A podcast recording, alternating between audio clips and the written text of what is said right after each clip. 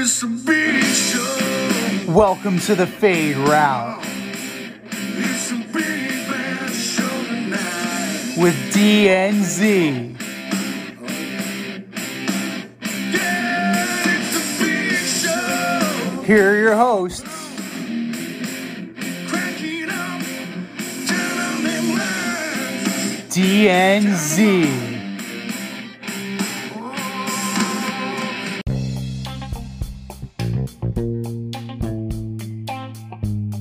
Welcome to this week's episode of the Fade Route with D and Z. I am D, and we have so much to talk with you about tonight. Naomi Osaka gets heckled, the Yankees and the Braves get better, and our good friend Danny Butler joins us on the in route to discuss the NCAA tournament. But we begin today's show with baseball's back and in fine form.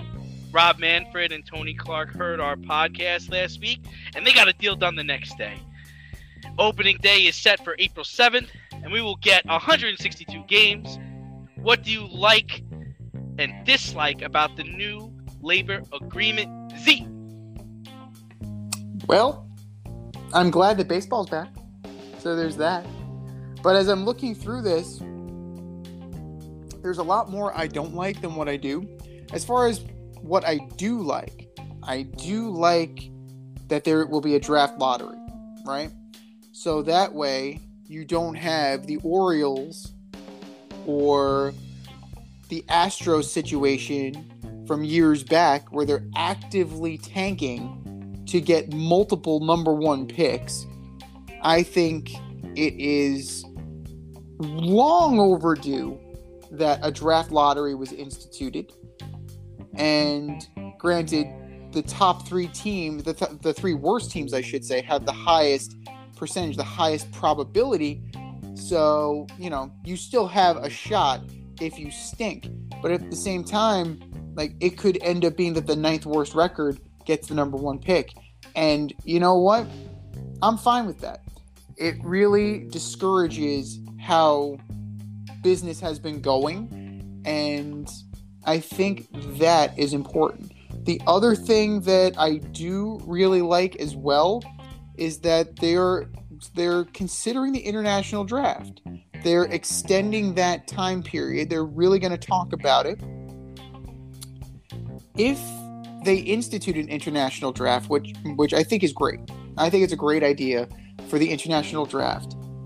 It allows the best players to go to the teams that need them the most rather than the team that can afford them.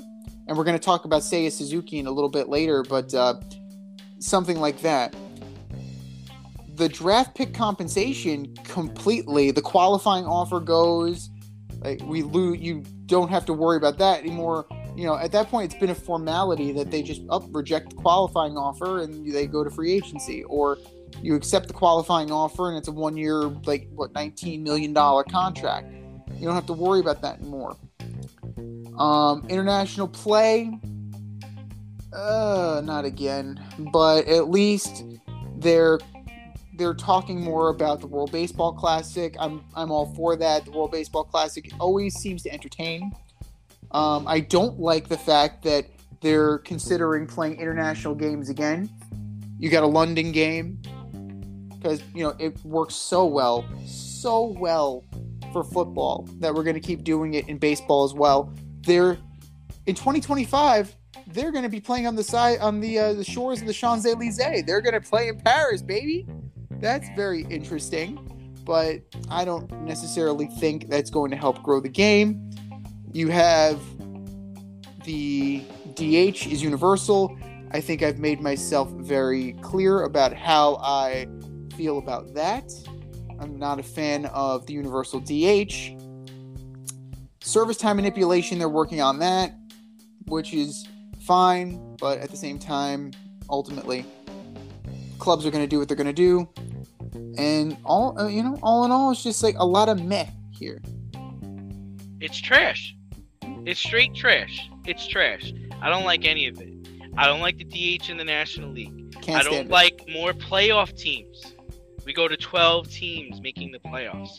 Larger bases possibly in 2023, a pitch clock possibly in 2023, banning the shift possibly in 2023, where you have to have two fielders on each side of the infield. I like the elimination of seven inning doubleheaders, but that Yeah. was that was crap from the beginning, and the ghost runners in extra innings. I hate sponsors on the patches, on the jerseys and helmets. Hate it. That is such minor league. That is such bush league. I hate that the NBA does it, and I hate, I hate, I hate that baseball has decided to to sink to that level where we're gonna have sponsors and advertisements on helmets and jerseys. I hate it. I hate it. I hate it. I hate it. They say I hated it. Uh, you might I have li- mentioned it once. I like how I like how players can not be optioned to the minors more than five times in a season. That I do like, and I think that was I think that's fair. I like the luxury tax penalties. Um, the draft. I mean, I, you were mentioning earlier about draft. I mean, draft's a crapshoot anyway in baseball. It's not like football where you know what you're gonna get right away. It- there's there's there's I think number one picks in base in football and or top ten picks in football turn out a lot better than in baseball. Same thing for basketball. So I really don't know if that's gonna really stop people from tanking. And and and you know what? The the Astros might have done it, but they rose to glory. They won a championship, and you know what? Why? What? What? Was anybody care about that? Um, Sorry, so- I'm banging on my garbage can. I'm so sorry about that. That's my apologies. Yeah. So that's I mean that's how I feel if if if the Tigers and if now what the the Reds want to tank and get players for 162 games, uh, let them. I don't know about that. I mean, if if the rules were instituted when a guy like say Jasson Dominguez was available, uh, he would have ended up most likely on the Orioles. Now, chances are he'd already be playing in the big leagues, and you couple that with the new service time, new service time regulations, they could have him for a lot longer. And if he's good, he could stick for a very long time. So it's one of those things that the gun shy Yankees aren't going to bring up their players, but at the same time, what do you really? I mean, what do you have to lose if you're the Orioles? If you're bad, you're going to be bad. But now, you don't have to worry about that because you can at least, you know, you can at least be more competitive than you currently are. Avoid messy accidents. Get better stopping power with your brake pads. Callahan brake pads. You never know when you'll be driving in the road and there will be a truck tire that you need to avoid and save your family. Callahan Auto. We really care about what's under your hood. Yeah, with the new CBA sign, teams have begun signing and even trading players. Uh, Freddie Freeman remains unsigned, but the Braves have traded with Oakland to get Matt Olson, and the Yankees traded away Gio Urshela and Gary Sanchez to get Josh Donaldson from the Minnesota Twins. With the new DH in the National League, Nelson Cruz signed with the Washington Nationals. Uh, which moves do you like so far? it's hard to say, really. I mean, Anthony Rizzo to the Yankees, re-signing. I, I think that's a good move. He was a good fit for the Yankees last year. A left-handed bat, short porch. Didn't cost you as much as it would have cost to trade for Matt Olson, because Anthony Volpe, the uh, number one shortstop in their farm system, was an absolute untouchable. If if you uh, believe Brian Cashman, and um, you gotta say the Braves gave up a lot for Matt Olson. Now, granted, Matt Olson signed a contract long term, so they are going to have the services of Olson for the next eight years. But they gave up their number one, their number two, their number six, and another pitch. So four players, four prospects for Matt Olson, and we're going to see what Matt Olson is going to be. Granted, he his numbers were comparable and exceeded Freddie Freeman. But uh, we'll see how that works, especially now that you know Ronald Acuna is going to be, you know, he's got to be the guy, which is fine. He's young enough that he should be the guy. Yeah, I They- mean, I listen. I've been battling Braves fans all week on this, and it's just like, guys, Freddie Freeman was 32 years old. Okay, the contract he wanted was going to take him into his late 30s. All Mm-hmm. right, he won the MVP award. He won us a World Series. It was time to. It was. It, it- we couldn't get into that contract. Now I think it would have been a different story had we lost the World Series. And it's like, okay, bring back Mr. Brave. We'll because we're close, right? We're really close. We should be able to win a World Series within the next three years. But in this situation, it's like you get Matt Olson, who's 27 years old. He's from Atlanta, Georgia. He's you, you're gonna start to build around him and Acuna now. It, it, we're we're in a new era. We're entering in the next stage of this. And at the end of the day, I trust Braves management. This is a this is an organization that was below 500 in July with their best player Ronald Acuna done for the rest of the season.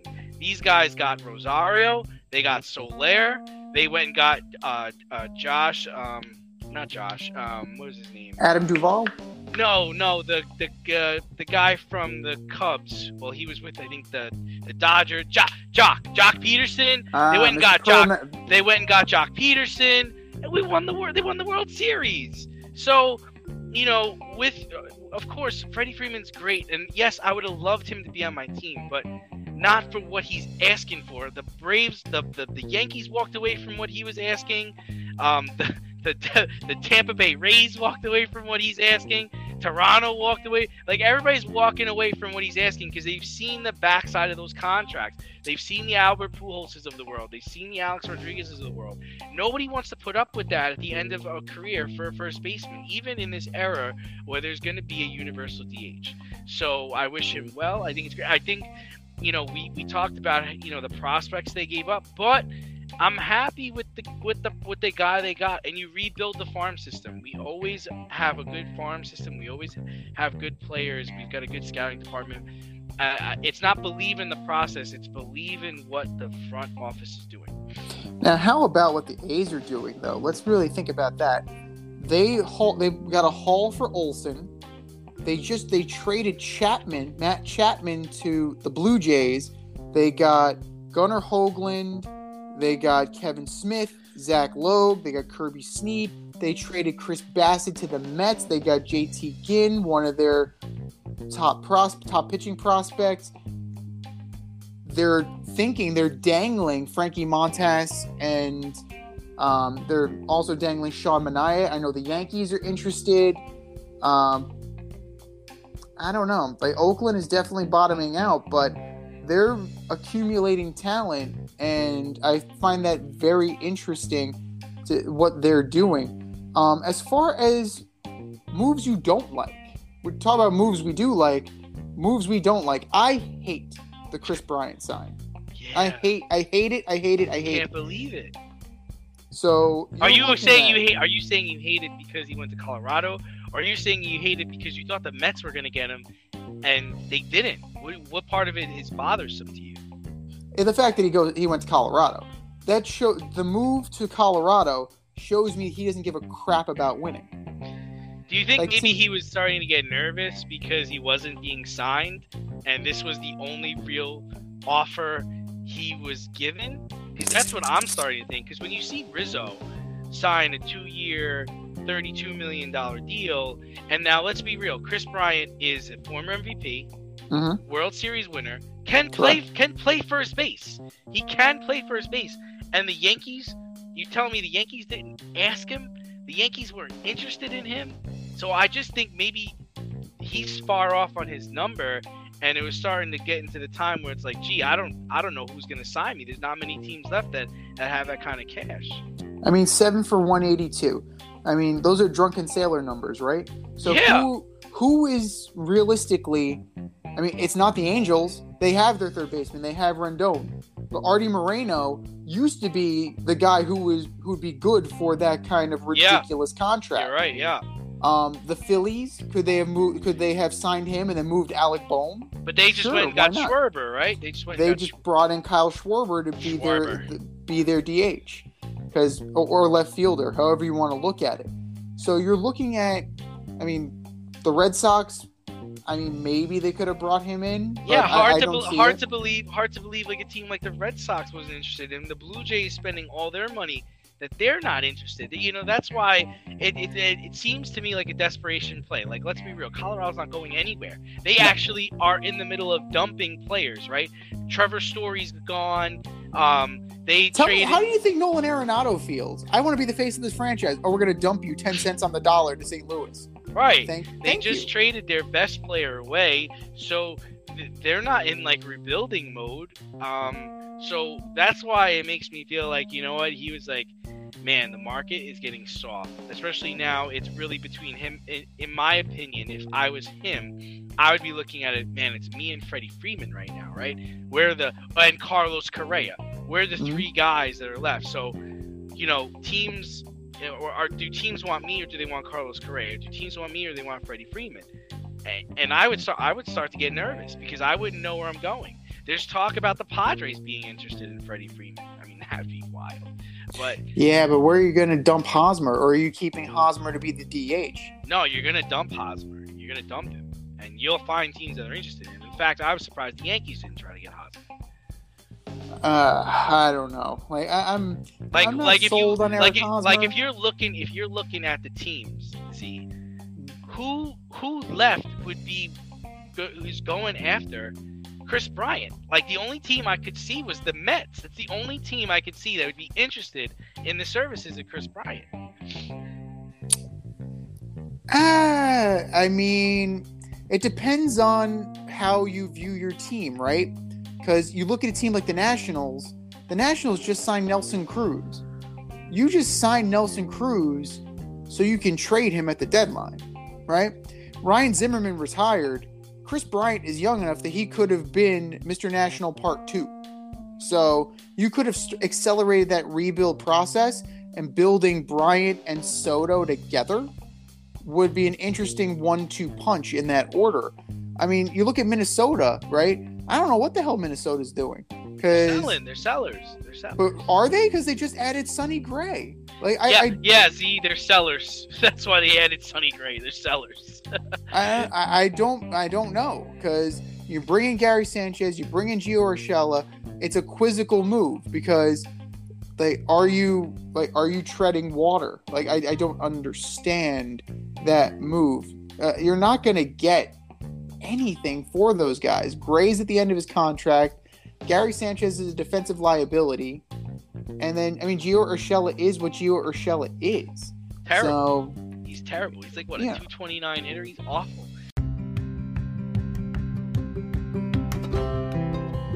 do you love brownies? Of course you love brownies. But you know what's better than a brownie? A delicious, handcrafted, gourmet brownie delivered right to your doorstep. That's what our guys at Sweet Life Brownie Co. offer.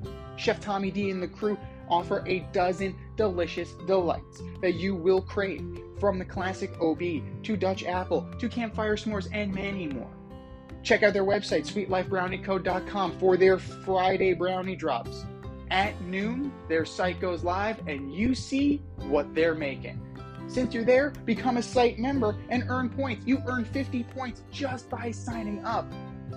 Make sure you follow on Instagram and Facebook too at Sweet Life Brownie underscore co for the latest updates and their latest releases and creations. That's sweetlifebrownieco.com. Give them a call, 845-641-3043, and tell them D&Z sent you. That's sweetlifebrownieco.com, 845-641-3043. Sweet Life Brownie Co. Because there's always room for a brownie. But while while teams were signing and trading players, the Padres announced that Fernando Tatis needs wrist surgery and will be out three months. Big deal, little deal, no deal. In the long term, it's better that it happens now because, you know, you'll at least be able to get them in theory, in theory, you'll be able to get the majority of the season out of Fernando Tatis Jr., but uh, it's, you know, it's got to be a big deal because when they interviewed him about this, they asked about the motorcycle accident and he said, which one? yeah. Yeah, I think that's the bigger deal for me. The bigger deal was his response to the reporter. Uh, but I- maybe to your surprise, I'm gonna say it's it's no deal. Um, and the reason is, is he missed 32 games last year. He still hit 42 bombs, made the All Star team. I mean, he, he's quite the talent. He's fragile, but he's quite the talent. Um, Talent doesn't last forever, man. and You like know I said, that. you know, they're potentially eyeing, from what I'm reading, they're they're talking they're talking to Freddie Freeman. I mean, if they get Freddie Freeman, you got Machado and you got Tatis Jr. Jeez, like who else? And who who else are we gonna add to this monster team? And, and Clevinger's there too, right? Didn't Cle- Clevinger, Clevinger is there. He's coming right, back. He's coming back this year, right? Now, if I'm them, I'm targeting a guy like now you you sell low.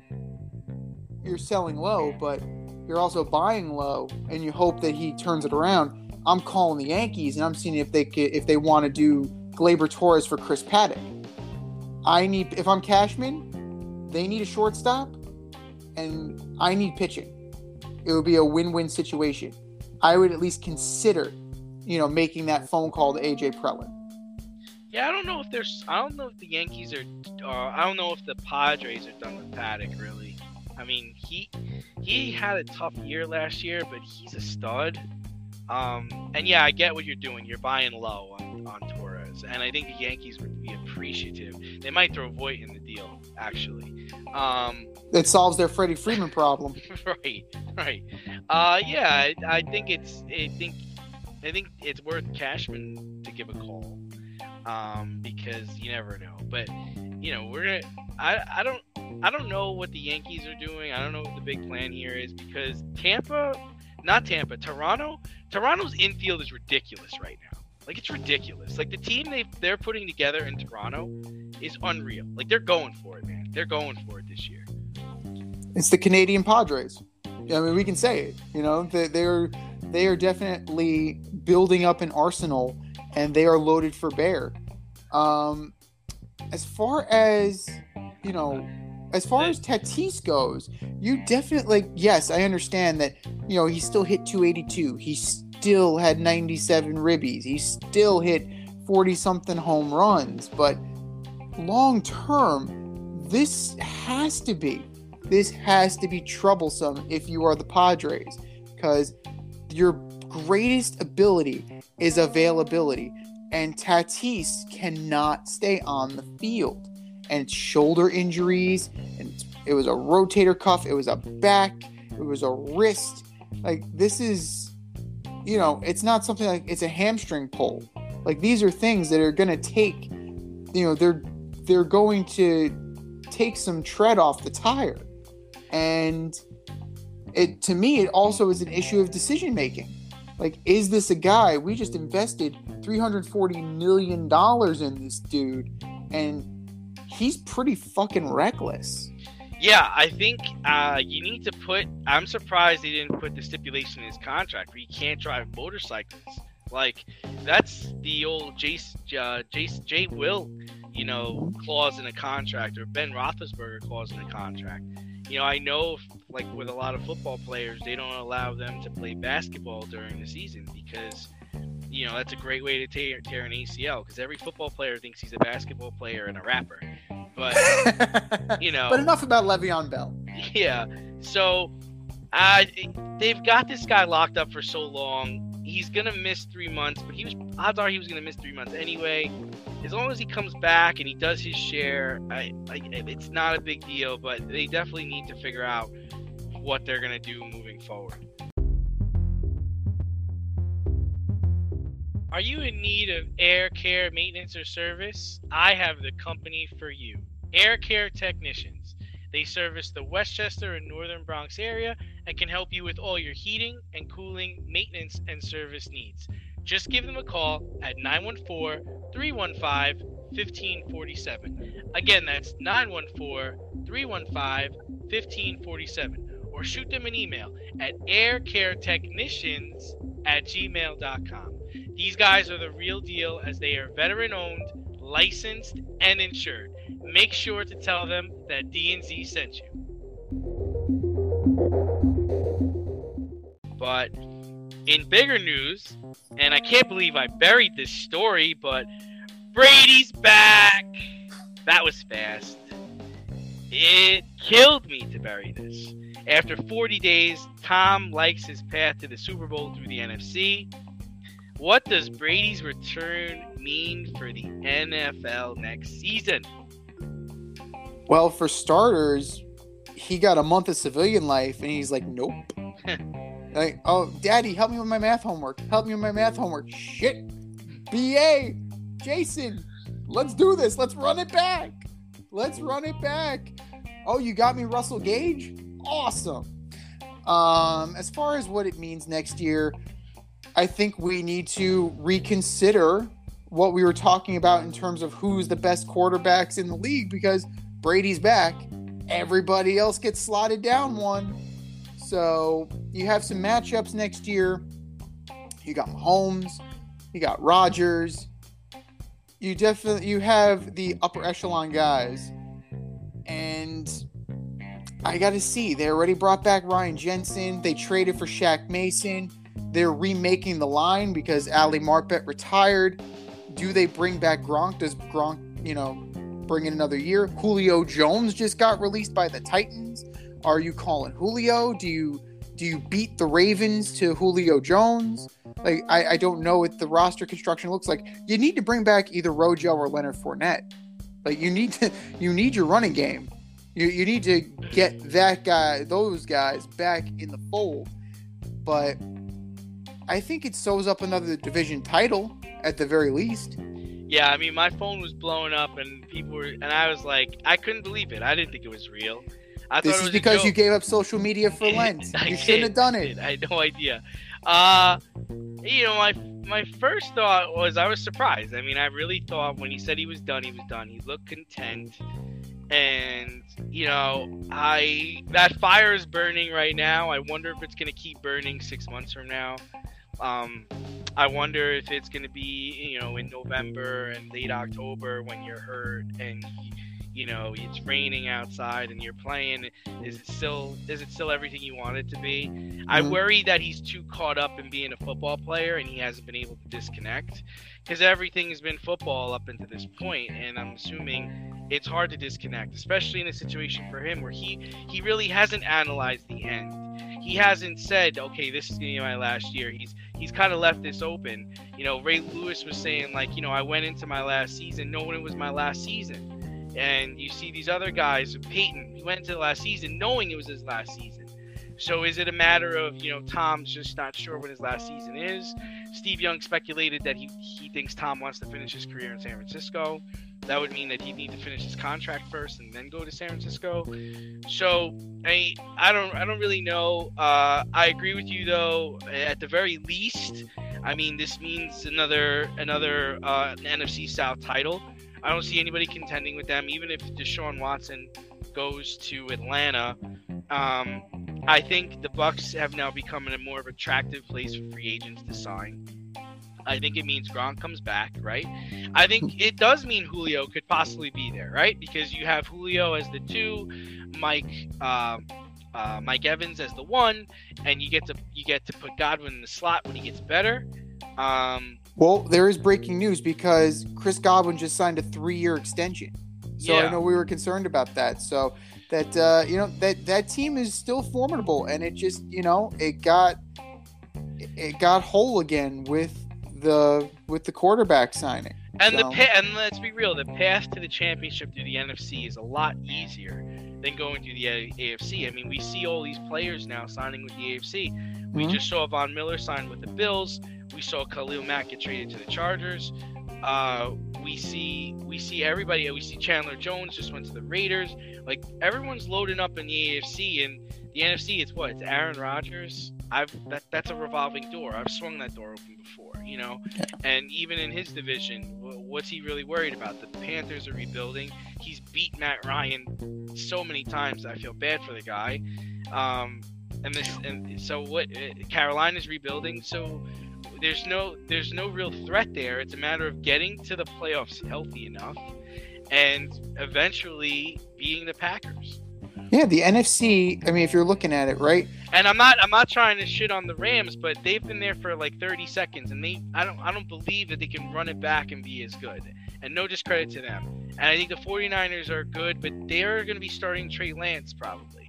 Like there's a lot of ifs and whats and I don't knows in the NFC. Where in the AFC we know, man, you're gonna have Josh Allen, you're gonna have Pat Mahomes. Now you got this guy Justin Herbert. You got Russell Wilson. Like there are some ballers in the AFC. Oh, absolutely. And if you real if you go division by division, uh, honestly, like the Rams are definitely going to be there. The Packers are going to be there. I mean, in theory, the Cowboys, but the Just, Cowboys in- just lost their best pass, one of their best pass rushers. to the Broncos, no less. But um, yeah, Randy Gregory. But yeah, it's definitely an easier path to at least the championship game. Yeah. But I mean, we'll see what happens. But if Brady is still Brady, and it's hard to believe he isn't, the Buccaneers are easily the second best team in the NFC. And it's not even close. And I mean, if you want to, if it's on name recognition, then maybe the Rams are number one. Or maybe, you know, if it's just on the strength of the quarterback, maybe it's the Packers. But the the NFC has a problem now that Brady is back, and the Bucs, like they may not have been hungry last year, but I think they're going to be hungry again this year. And if Brady's going out, I, I don't think he's he's not he's not going out the way that he was going to go this year. He's he's going Super Bowl or bust, and he's going to take that team with him, kicking and screaming, because that's what Tom Brady does.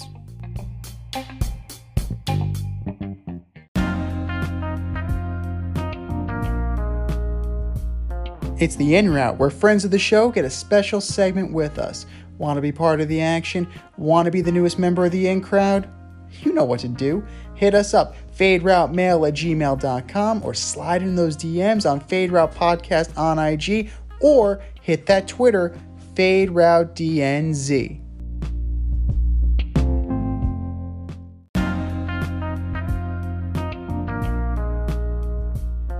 Joining us on the in route today, we have New York Giants fan and New York Yankees insider Danny Butler. Danny Yeah. Butler's back on the show. Thanks for coming, Danny. Happy St. Patrick's Day, lads. How we doing? Ah, living the dream, DB, living the dream. Happy St. Patty's. You too, boys. Good. Thanks for having me back. I appreciate it. All right, DB. In the history of the NCAA tournament, the majority of the upsets in the first round come in the eight and nine and seven and ten games. Which teams do you like to pull an upset this week? Well, like the eight, nine games and the seven, ten games. Like the one thing you have to remember that Vegas knows a lot more than the selection committee. So you'll you'll see some lines that where even though uh, it's a seven seed, where they might have a ten seed favorite.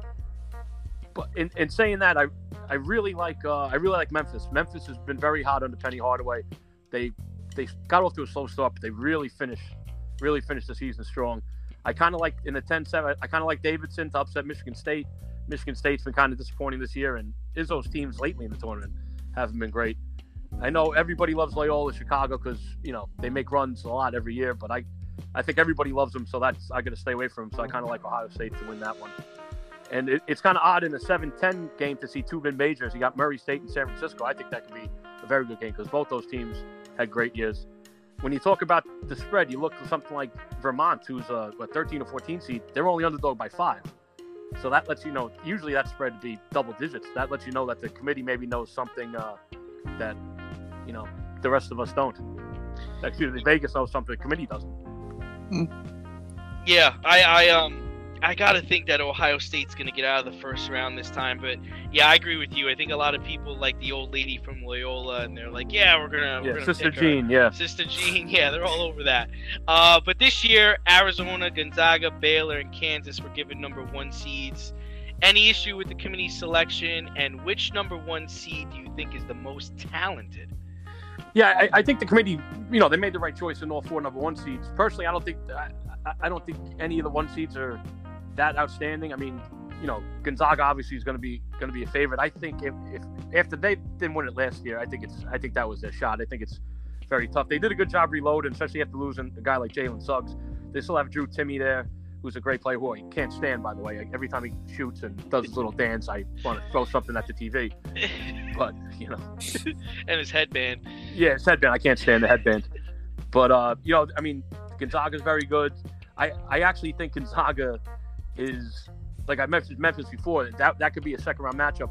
I actually think Memphis is going to give Gonzaga all they could handle in that game. I think Gonzaga survives, but I think it takes a lot out of them. And I think they lose in the Sweet 16 to a, a physical UConn team. So that'd be that'd be an upset, or you know, in the Sweet 16 for Gonzaga. But That would be great. I was actually so surprised at how, how well Arizona played this year 31 3. I mean, and I feel like the Gonzaga and Baylor have an easier road than Arizona and Kansas do. I don't, you know, that's the only thing that was kind of when I was making my bracket. I was like, man, it's kind of hard to go against certain teams here, and I felt like I had them going on just because of who they're playing. But I do agree with you. I like UConn, um, and I do, I do, uh, I do see some differences that are probably going to happen this year. But uh, this is Coach K's final season as the head coach at Duke. The Blue Devils lost their final home game to North Carolina. They lost the ACC championship to Virginia Tech. How far do you have the Blue Devils going in the tournament, and who do you have in your final four? And Danny, don't tell me you're going chalk, man. no, no, I wouldn't do that. You know that. You know me better than that, D. Come on.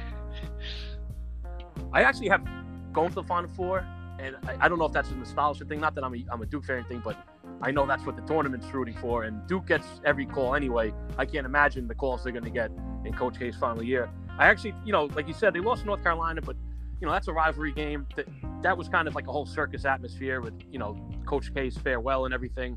It's very easy for a team to kind of get lost in that and lose to the rival.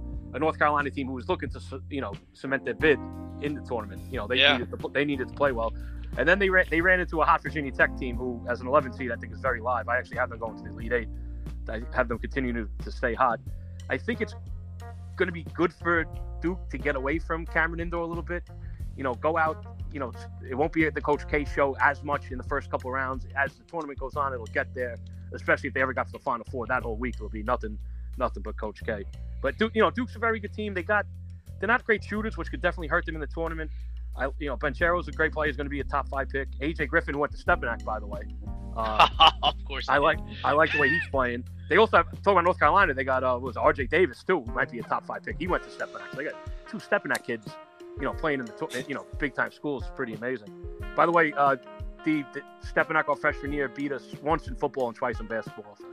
I mean, everybody Yeah. beat us that year, but Yeah. they beat us. They beat us three times. So. Yeah, thanks for the reminder on that one. That was a rough one. That was No a rough one. Oh God, Stepinac. Why? Why? yeah, Step right. a, lot. A step and crap. Let's not. Uh, let's bury the lead on that one. So a lot of money's actually coming in on Duke. So like, I don't know if they're trying to adjust the money line accordingly, but uh, yeah, a lot of bets are coming in. Like I had this feeling that I've said it last week.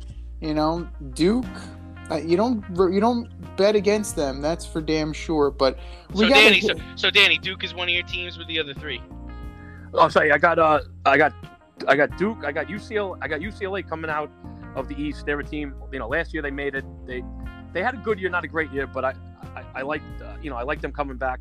I have, um, I got Villanova beating Illinois in the Elite Eight. Illinois is a team I really liked all year, and kind of like one bracket always kind of just turns into like a complete, you know, shit show. For, Disaster. Mm. Disaster. so I, ki- I have I have Iowa coming out of out of the Midwest, and then I have Yeah. uh, I have UCLA up- upsetting Duke, Villanova beating Iowa, and I have Villanova going all the way. I really like what I saw out of them all year and watched them a lot in the Big East tournament. You Yeah, got Con- they, they crushed St. John's, man. That, yeah, that was bad. Yeah. You got you got Collin Gillespie and Justin Moore, like you know, uh, a veteran backcourt that doesn't let you know things affect them. They really the game slows down for them. That's what you need in the tournament. So that's why I like Villanova.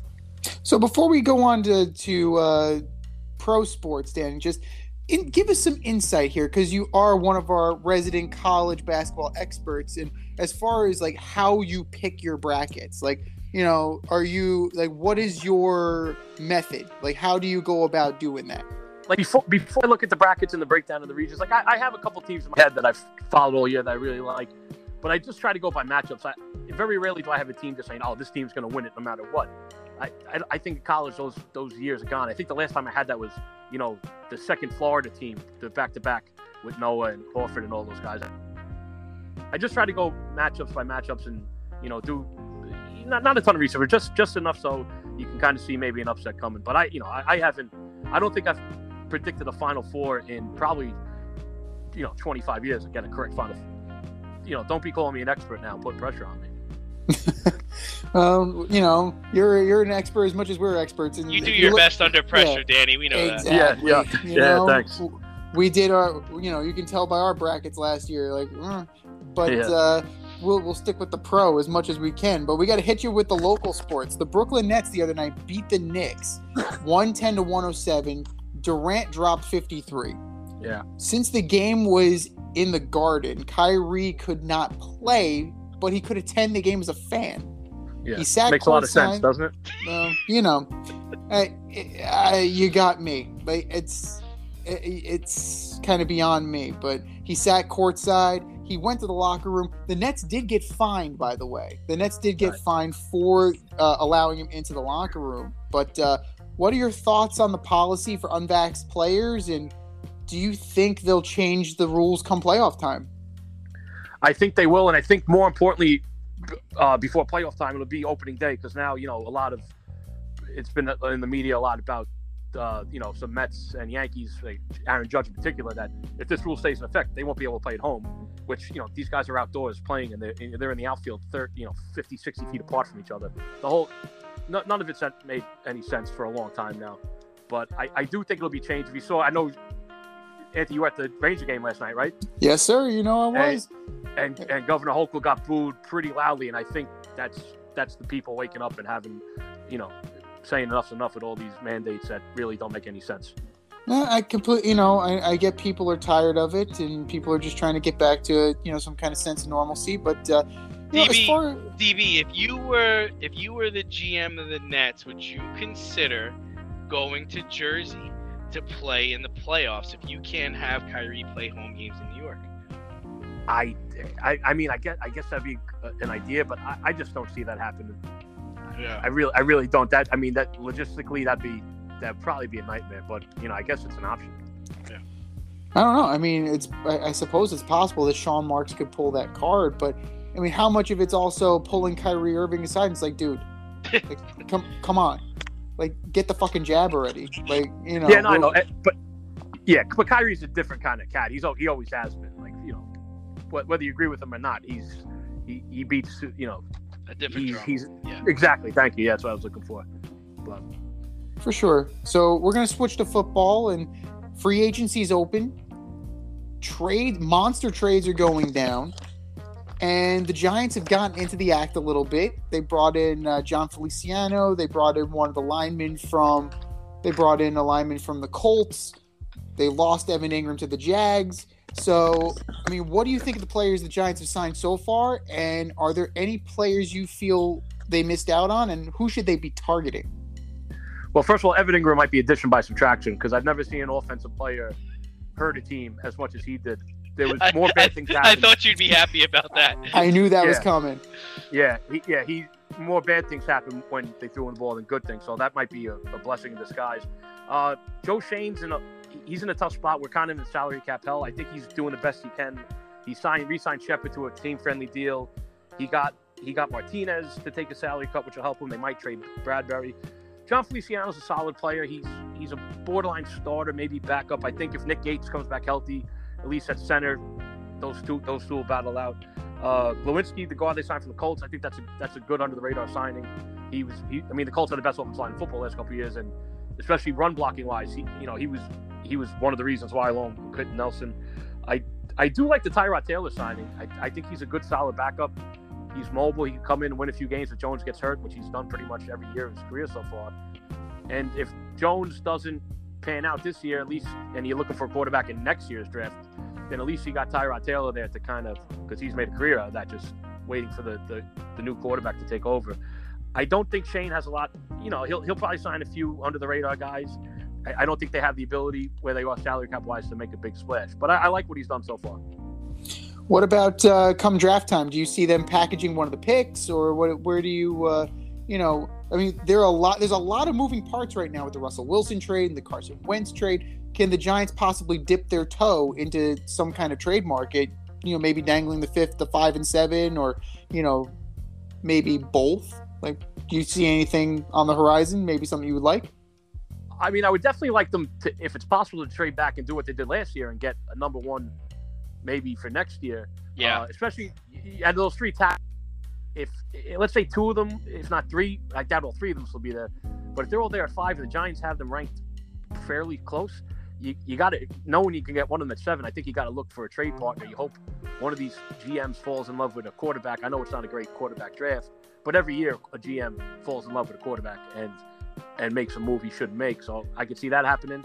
Also, you know, if they're looking to trade Bradberry or even Barkley, do you package that in in with a deal? To I mean, who knows? He, he does he does have options. It- it's going to be very interesting with both the Giants and the Jets having two top ten picks. I don't think Yeah, ever you want- see that in New York. You want you want picks next year because next year you got Stroud coming out of Ohio State, Right. you got Bryce Young coming out of Alabama, you got Rattler coming out of South Carolina. Like next year is the year for the quarterback. So if this is this is Jones's year to see what he's got, and next year if you get another top ten or top five pick, you know where you're going. Yeah, I agree. That's why I would look at, at five and seven if it's possible to trade back and, and get that extra first round for next for, for next year, and then you have options if Jones doesn't work out. I agree with you. Definitely. Yeah, absolutely. So we'll get you out of here on this one. Last time we spoke, baseball was in labor hell. We discussed how the Yankees needed to get to work as soon as the CBA was signed. Well, here we are. We've seen them trade Gio Urshela. We've seen we've seen them trade Gary Sanchez. They brought in Josh Donaldson and Isiah Isiah Kiner Falefa. They just re re-upped Anthony Rizzo. So what's the next move for the Yankees? What do they need to do? Is it uh, is it Carlos Correa or is it uh, you know maybe uh, dealing some more guys away? Yeah, I don't see. I, I think they're using kind of Falefa as a as a placeholder uh, till you know Volpe and the other prospects can come up hopefully next year. I mean, unless the market for Correa really falls apart and they can get him a lot cheaper than they thought, maybe that makes sense. Uh, I, I, you know, even though the, the trades, the trade doesn't blow you away, but I don't hate it as much as some people do. I think we got a lot better defensively. Just get rid of Sanchez alone. And, I was, I defended Gary a lot, a lot more than other people did. But he was like the little girl with the curl, where he was either very good, but then he could be, then he could be very, very bad. And I think we're just better off, similar to Evan Engram. I think we're almost better off just cutting the cord, and it might be addition by subtraction. So if you, Yeah, they missed out on trading Gary earlier, and also I think Right. they missed out on trading Gleyber Torres like right after the 38 home run season because you could have got a lot for him. I don't know if there's a market for him now, especially you know you have DJ LeMahieu, you got you got Volpe coming up. I don't know where he's going to be playing. Um, Well, it's also weird roster construction because you also have Luke Voit. So you got to kind of dump. he's got to go. I mean, that guy's right, got I, yeah, Voit. I think Voit's going to go. You know, you if you can package him with a few prospects, maybe to get you know to get a, a, a number three starter, which we still need a little starting depth, or you get a bullpen guy. Yeah, there's no way you can keep Voit here now with Rizzo back. I, I like bringing Rizzo back. Yeah, I'd rather have Oh, I love Rizzo. you know, love it. yeah, I'd rather have Freeman like we talked about last time I was on, and I'd rather you know Olson. But you look at the Olson trade; they gave up the Braves gave up their one, two, six, and fourteen prospects. Yep. That's the equivalent of the Yankees giving up Volpe and Dominguez just just as starters, just Yep. for start. And you know, Yan- Yankee fans would be going crazy if that happened. So I No. think I think I think Rizzo was a good solid And option. there's like two years, 30 mil, something like that, right? Something. yeah, something two low. two for thirty, two for thirty-two, I think. That's fine. And then Yeah. does so now the question I have for you is does Gerrit Cole punched Josh Donaldson in the face during spring training, or does that happen the first week of the season?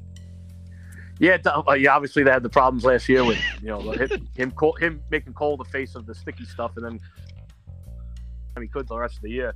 Uh, they, they say they worked it out. Uh, I think Okay. Cashman even said that he reached out to Cole beforehand, which was Yeah. a good move. You're paying I- back four hundred million dollars. Yeah, it, it sounds like he, he called him and said, "You got one free shot in spring training, just nothing, uh, but just below the shoulders, Right, below the shoulders, please." and I think that's part of the reason I brought in Donaldson. You know, is he is a kind of a fiery guy. He's got an edge to him. I, I think they, he's going to have the opposite effect of Nick, Nick Swisher back in 09 when that, that clubhouse was too buttoned up and they bring in Swisher to kind of like loosen things up.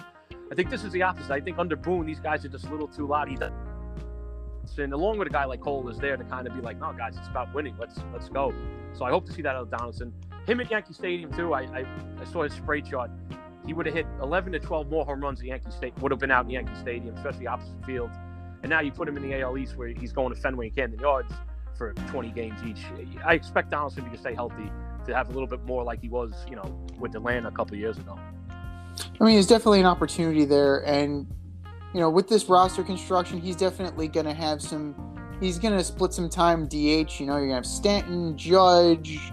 Uh, you, there's going to be a lot of people rotating through that DH. So, I mean, we'll see where Donaldson goes. But, um, you know, Tubby Hook Tavern, we know it's big, big day for you guys. It's like the Super Bowl of uh, bar and restaurants. So, uh, you guys have any specials going on, or uh, what's the deal? Yeah, we you know for Patty's Day all week we have uh we have you know all your Irish delicacies, corned beef and cabbage. We have Irish breakfast, fish and chips. Uh, the Guinness will be flowing, the Jameson will be pouring. You got we got uh, we got a little live music too, so it should be a fun day. Uh, and, and the first round, first round of the tournament. So Patty's saying the first round of the tournament, I'll be in all my glory, you know.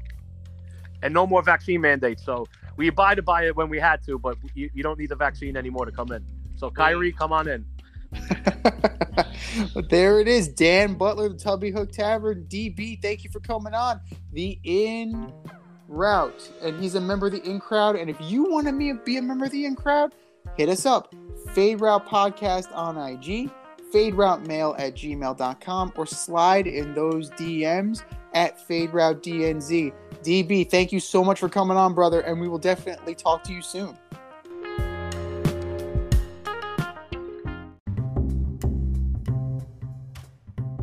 Is your hair thinning or is your hairline receding? Scalp micropigmentation will fill in the areas where your hair is missing by creating a short buzz cut look. Micropigmentation is a non invasive procedure that will create the illusion of hair follicles for 7 to 10 years. For people with alopecia, this could be a permanent fix. For people with scars on their scalp, this is a great way to camouflage a scar. Don't lose confidence or feel like you need to wear a hat wherever you go.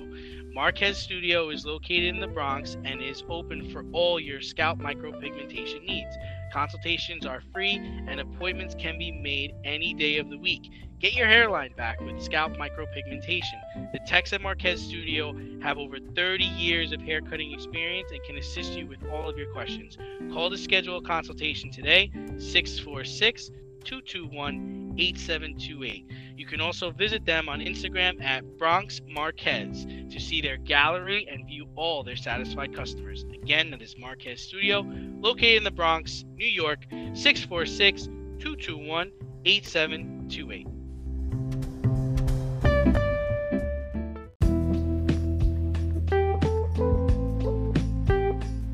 Bullshit or no shit? We're going to debate this week's most controversial sports topics right now.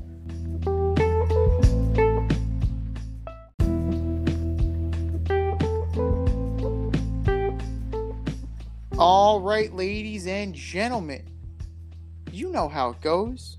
We have a statement. If we agree with the statement, it is no shit.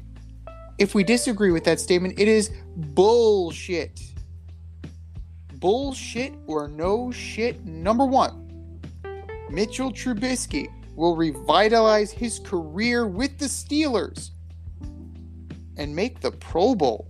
Oh man, you know I'm on this. This is no shit. He's got a real coach in Mike Tomlin now. They will play off of Mitch's strengths and give him every opportunity to succeed. So if it doesn't work out in Pittsburgh, it is because of him. I think it's interesting how last year Mitch being a free agent was a non-story, right? And then he signs a one-year deal with Buffalo. No one says everything, but this year signing with Pittsburgh, it's a big deal. And it's like last year, everybody loved their quarterback, and this year nobody likes their quarterback, right? It's like quarterbacks Mhm. are getting traded, quarterbacks are getting signed. Uh, it's just, it's just, it's been a weird offseason. It's been a crazy offseason so far. I, I will concur with that. I mean, you're looking at guys like Tyrod Taylor getting a, a two year deal from the Giants. I would have earmarked Mitchell Trubisky to be, uh, you know, in on their radar at least. But um, I'm going no shit as well from the standpoint of if you look at his career numbers, he's still eight games over 500, right? 64 touchdowns, 38 picks. He's a one time Pro Bowler, but I mean, is it's time to be real here. It's a come to Jesus meeting on the Pro Bowl. Does is that really a revitalization of your career? Let's No. be real here. No. It's players opting out because oh, I'm injured. Or I gotta Or- go to the oh, Super Bowl. Right, or I'm in the Super Bowl, or I just don't want to fucking come. No, I did this already. Yeah, I got It's my like- bonus. I'm good. right. So is that a revitalization of his career? I- don't think so. I- I mean, a revitalization of his career to me would be that he leads the Steelers to a division title. In That a division, that would be in, impressive. in a division with Lamar Jackson and the Baltimore Ravens, And don't like- forget the defending AFC champion. the uh, Cincinnati Bengals. who I didn't signed forget about Alex them. Cappa and Ted Karras to their offensive line. They're finally addressing the line that got almost got Joe Burrow killed multiple times. No, But, be uh, formidable this year, man. Those you hope can- so. Those guys can block. They have no choice. They got to be. But to me, revitalizing his career, it's definitely, you know, there's some expectations. You know, you're you're going there to compete with Mason Rudolph. Right. Wink wink nudge nudge. I'm going to compete with Mason Rudolph. No, uh, the only thing I can compete with in Mason Rudolph is like who's going to get swung on by Myles uh, Myles Garrett. That's the only thing that I'm competing with Mason Rudolph. Trubisky, it's his job. And unless he totally Matt Flynn's it, I think he'll be fine. But he'll make the Pro Bowl. I just, my, I, so I guess by extension, you know, it's bullshit. I'm going to say bullshit because I don't believe the Pro Bowl, Pro Bowl means revitalizing your career. I think he'll be solid. I think, I think the Steelers are a wild card team with him as presently constructed especially if the Ravens finally get Julio Jones. I'm not saying, I'm just saying, guys, now you don't have to give up the draft pick compensation. Sign him. Give Lamar Jackson his weapon. And if they do that, I mean, Pittsburgh's in second. But if the Ravens stand pat, Steelers got a shot at that division title. Bullshit or no shit, number two. Naomi Osaka's mental health is becoming a bigger story than her accomplishments on the tennis court.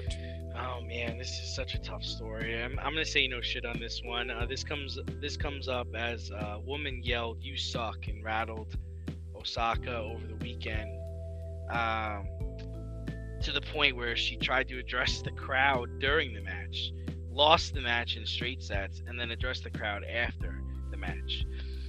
If this is a health thing, I'm not sure what she should do moving forward. Um, if an ignorant comment made by a fan brings you to tears, I mean, jeez, that's tough. And you know the thing is, is it's not even true. She's one of the best tennis players in the world, and it's really just a shame. I'm going no shit on this because it's about her as a person. You know, personally, she's in she's in a mental state as such that she can be unnerved by a singular comment from a singular fan, right? We used to call that rabbit ears, but it was a different time, it was a less sensitive time, and right now, like we need to be cognizant of the fact that people are sensitive to these things, and you know, we she's immensely talented. She is. I mean, it goes without saying that she is an immensely talented tennis player. It needs to be about her as a person right now, and her personal life, her personal mental health is overshadowing her talent on the tennis court as it should because this is a mental health issue that's playing out in public. Similarly to the Ben Simmons thing.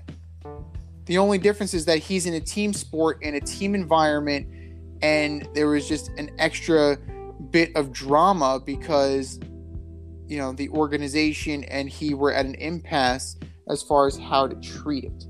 So i'm going no shit but I wish her well. I hope she's able to figure out how to cope with this and if she's able to make it if she's able to make it back and she's able to deal with the the rude fans because I mean fans are getting ruder, they are getting cruder. I, I know that there was one incident on the on a uh, golf tour that they were throwing beer cans on the on the course. Like it's just this this landscape of fandom is changing and athletes need to be aware of that. Athletes need to be cognizant of the fact that they may not be universally loved or beloved and you know, you can't you, you have to find a way to to cope with these issues.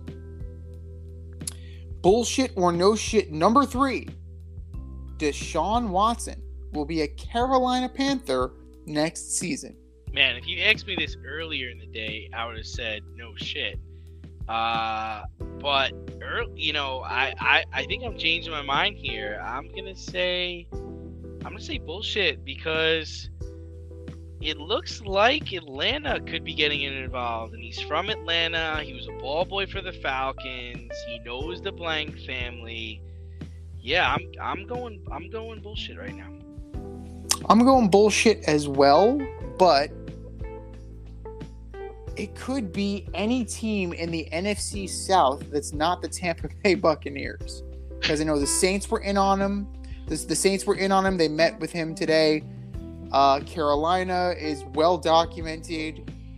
Um, Atlanta, you mentioned, but Atlanta is tearing it down, man. Atlanta is tearing it down right before our eyes, with Gage being gone and Calvin Ridley being out for the year, and they already traded Julio Jones. Like, and you have Matt Ryan, Well, I don't know if Kyle you're Pitts, I, I, but I have don't know Kyle if they, Pitts and Cordarrelle Patterson. That's it. I don't know if you're tearing it down, man, because I heard Jarvis Landry went there today. You signed, you signed Jarvis Landry. You signed Deshaun Watson. You trade Matt Ryan to Indianapolis, get some picks, and you're competing. Like that division, it's up for grabs. I mean, yeah, you gotta go through Tom, but I mean, what about going forward? All the teams in that division, aside from Tampa, are kind of starting over at quarterback. They are kind of starting over at quarterback, but at least I'm more comfortable with the Saints situation. They have they have more pieces and that defense plays. You know? That's the one thing that that I have going for me. If I'm Deshaun Watson, I'm going to try to maneuver my way to New Orleans because I have a better situation. I'm going to have a better relationship with Michael Thomas. That's the first guy I call if I if I get traded to New Orleans. I'm making good with Big Mike because the last couple of years have been kind of a lost a, lost two years, and then you have Kamara there, and I, I think you're already in competition. But I know the Cleveland Browns are also in on them, and a dark horse candidate is the Seattle Seahawks. But I mean, Seattle, Watson, and Metcalf is very interesting, but I don't know if that's necessarily, you know, a destination spot for me if I'm Deshaun Watson. Any of the. And then you also have the issue with the Panthers possibly trading Christian McCaffrey. What do I really have there? Robbie Anderson? Like I, I, I don't see. I mean, DJ Moore. Like it's not. You know, it's not a great situation. So, to me, I'm going bullshit, and I really feel that like New Orleans would be the best fit for him at this moment, provided that you know there he's not suspended and there's no additional action taken. I know there's no there's nothing criminal. That's been reported that there will be no criminal charges, but we'll see if the league takes action. But um, yeah, it just doesn't look good for David Tepper and the Carolina Panthers.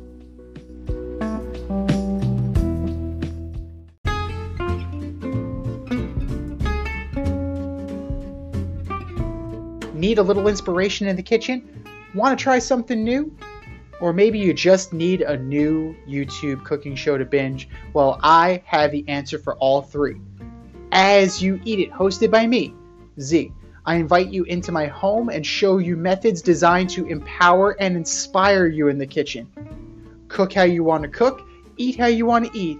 Eat as you eat it. That's as you eat it, available only on YouTube. AZ, you eat it. Check it out and let's get cooking.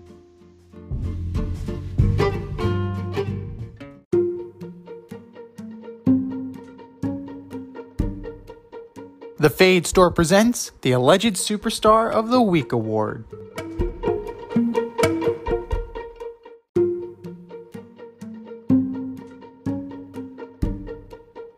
All right, boys and girls, it is time for the alleged superstar of the week. You know how it goes. We put up a poll after the show, and you vote, and you vote, and you vote until the next week when we unveil the winner. And do you know who won last week, D? I don't.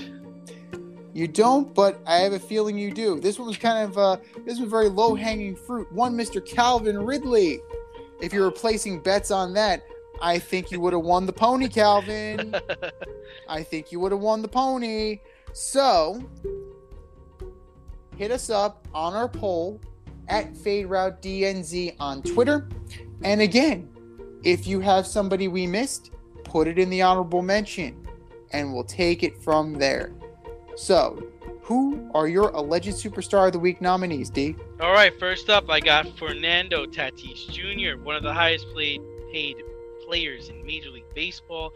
Fractured his head, his wrist, riding a motorcycle. Come on, you gotta. Your team needs you. Out three months with this injury, that's just that's just ridiculous. You're not taking your, your profession seriously. Up next, I got a, a team, the Dallas Cowboys, letting Randy Gregory hit the free agency and sign with the Denver Broncos. 16 and a half sacks in 50 games. Guys, you can't tell your players to seek better deals and then you think you're going to sign them. Dallas Cowboys, you are my alleged superstar of the week. And last and certainly the Jaguars signing Christian Kirk for more money per season than Tyreek Hill, Mike Evans, Stefon Diggs, Cooper Kupp, and Adam Thielen. This is a guy who's never had a thousand yard season. Ja- Ja- Ja- Jacksonville Jaguars front office, you guys are my alleged superstars of the week. What about you, Z? That's pretty bad. Pretty bad, man. What are you doing? What are you doing? Christian Kirk was But- like, "Where's the pen? I'm gonna sign this thing right now. I'm not fucking leaving. I'm not leaving. I'm signing this thing. You gave it to me. I'm taking it." Exactly. Now, my question is this: Did was Evan Engram waiting outside? Because like he got ridiculous money too. Like I don't under I don't know what Trent Baalke sees right now, but as far as what the Jaguars brought in, Brandon Scherff is the only one that you know the only signing that I like. Like they really shored up that offensive line. So, like I don't know. A- And Baalke's saying that in the future, you know, free agency isn't the way they want to go. Well, you could have fooled me, Chief. You could have fooled me. I only have two this week, but they're two pretty big ones. Kyrie Irving. Now, I know, I know, he put up 60. He scored 60. Yes. However, that spectacle at the Garden with him walking around like a prima donna, you know, making sure everybody saw him and he's camera ready, he's sitting courtside, made it all about him. This season has been about him. It's constant. It's he is Poochie. If you and if everybody follows The Simpsons, you had Itchy and Scratchy and Poochie. It was written into the contract that you always had to talk about Poochie. You had to ask, "Where's Poochie? Where's Kyrie? How's Kyrie feeling?" Dude dropped sixty, but he could be doing this all the time. He could be doing this all the damn time if he got the vaccine instead of waiting out the vaccine mandate. So, you know, a bonus one LeBron James for saying free Kyrie. Kyrie can free himself.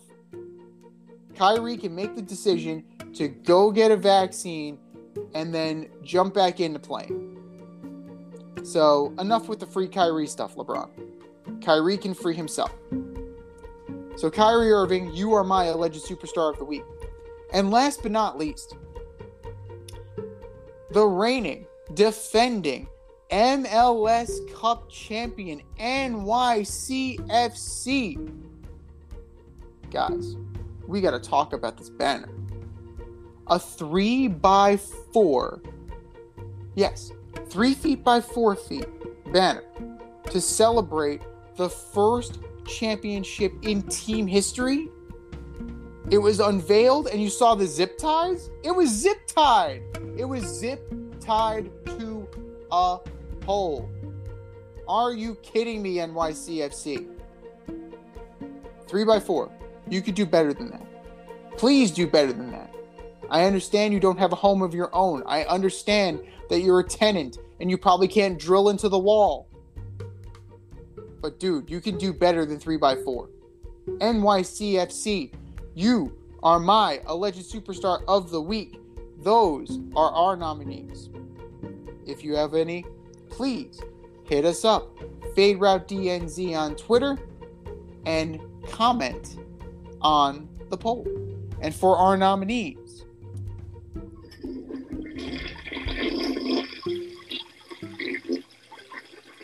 just do better. Just do better.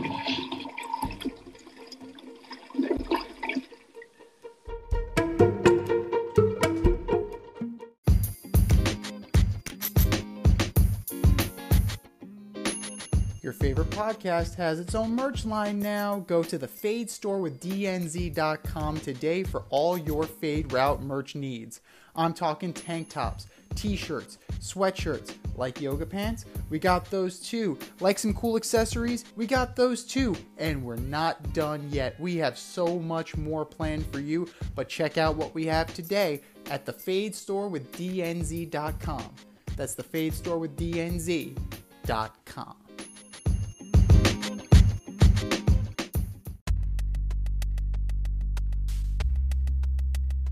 Order up!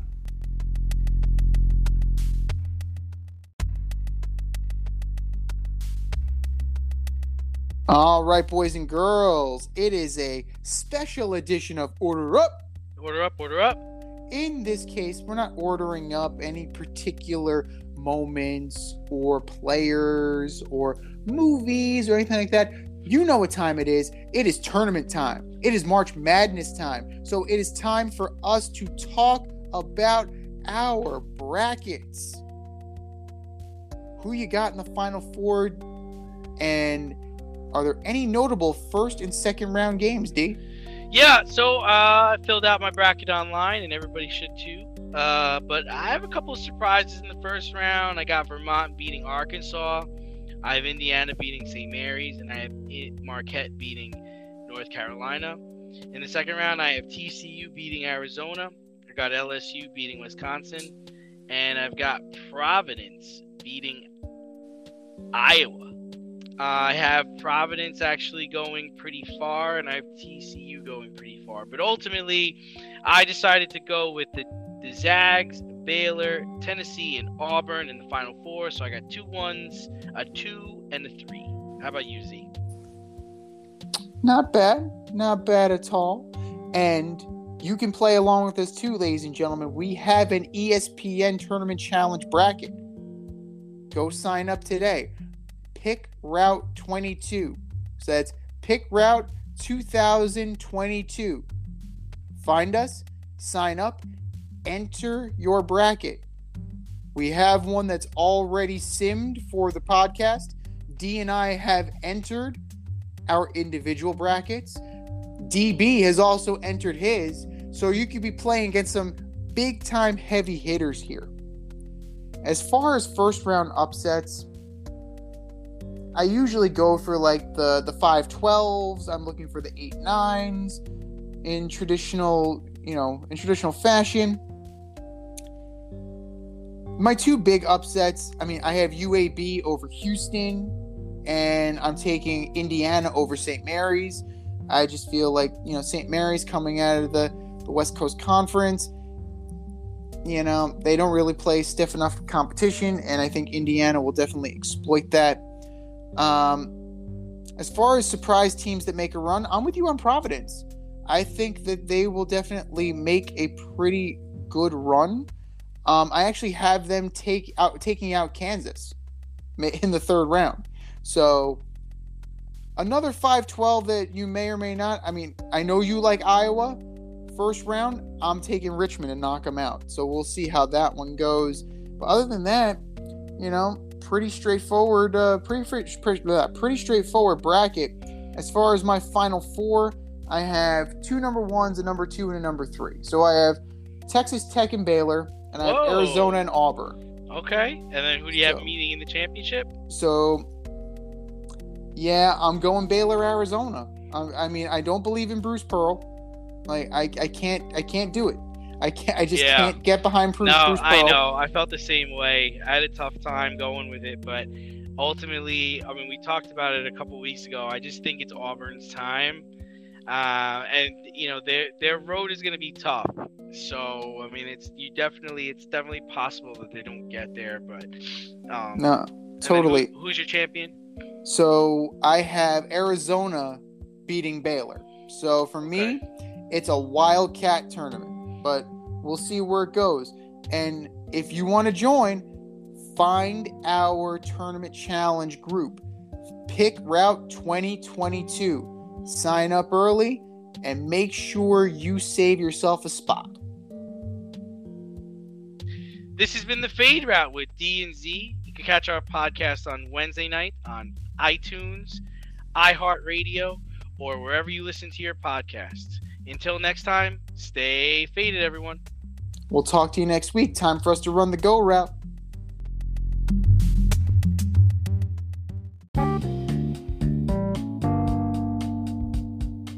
If you want to get on the action, we want to hear from you. Hit us up at Fade Route Podcast on IG, Fade Route Mail at gmail.com, or slide in our DMs at Twitter at Fade Route DNZ. Questions, comments, picks, segment suggestions, you name it. We want to hear from you. Get at us, in crowd. Thanks for listening to this episode of our podcast. If you like what you heard and want to hear more, be sure to like and subscribe on your favorite podcast platform. Rate us five stars, leave us a review, turn on subscription notifications, and tell your friends. Spread the word, spread it wide.